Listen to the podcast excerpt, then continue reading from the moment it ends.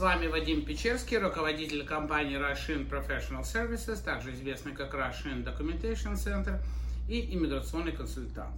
Э, в данной рубрике разбор залетов речь идет о ситуации, которая произошла несколько лет назад. Ситуация следующая. Девушка, которая переезжала внутри США из одного города в другой на внутренних авиарейсах, у нее на руках была достаточно крупная сумма денег. Сумма денег э, была до 50 тысяч, там больше 40, но менее 50 тысяч. При прохождении досмотра багажа в TSA э, ее отвели в сторону, и сотрудники аэропорта позвали полицию, и так или иначе у нее эта сумма была изъята, потому что она не могла внятно объяснить, естественно, на английском языке о происхождении денег. Переводчик ей не было предоставлено, и эти суммы, там 40 чем-то тысяч, были изъяты. После того, что сумма эта была изъята, э, нашла эта девушка клиент, э, адвоката, который с радостью взялся за это дело. И что добился адвокат? Адвокат добился, что девушке вернули половину от этой суммы, а где не признавая вину и не, также не объясняя происхождение этих денег, она получила меньшую, меньше половины этих денег обратно от государства. Три года спустя пришло время для того, чтобы девушка подавала на гражданство. Она обратилась к нам в компанию Russian Professional Service с помощью для, э, за помощью заполнения анкет, упаковки документов на подачу на гражданство США.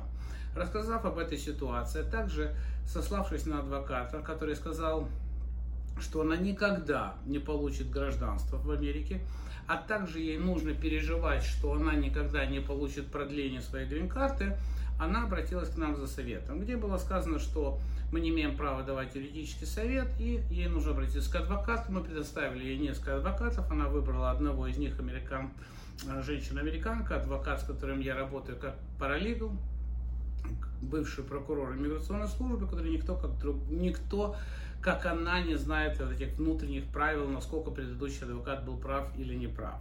И вот, проанализировав дело, поговорив с клиенткой, изучив материалы дела, адвокат пришла к выводу, что, э, ну, как бы надавать бы надо было бы э, предыдущему адвокату, который, наверное, за часа два работы подготовил быстренько контракт с государством, совершенно не отстаивая права а клиента просто сделал сделку, по которой клиент получил половину денег обратно, и он, естественно, получил свои 5 или 6 тысяч очень быстро. Так вот, а, было сказано, что это был реальный залет, что нужно было биться, чтобы получить все деньги, объяснять происхождение, привлекать свидетелей и так далее, и так далее.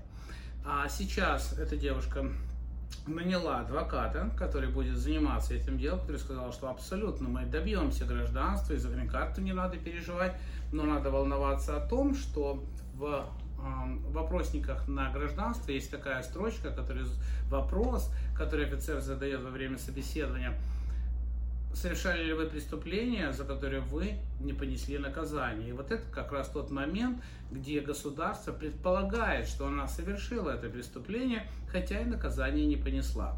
И вот это вот конкретный залет, за него можно сказать спасибо адвокату, который занимался этим вопросом. И мораль той басни такова. В Америке прекрасно практикуется два мнения Первое и второе. Это то, что мы рекомендуем нашим клиентам. Сходите к двум, как минимум, адвокатам. Получите у них, если у вас есть проблемные моменты. Получите два раздельных мнения независимых адвокатов. Заплатите деньги за консультацию. Скажите, что вы не хотите пользоваться адвокатским сервисом, но с удовольствием заплатите за анализ и аналитику.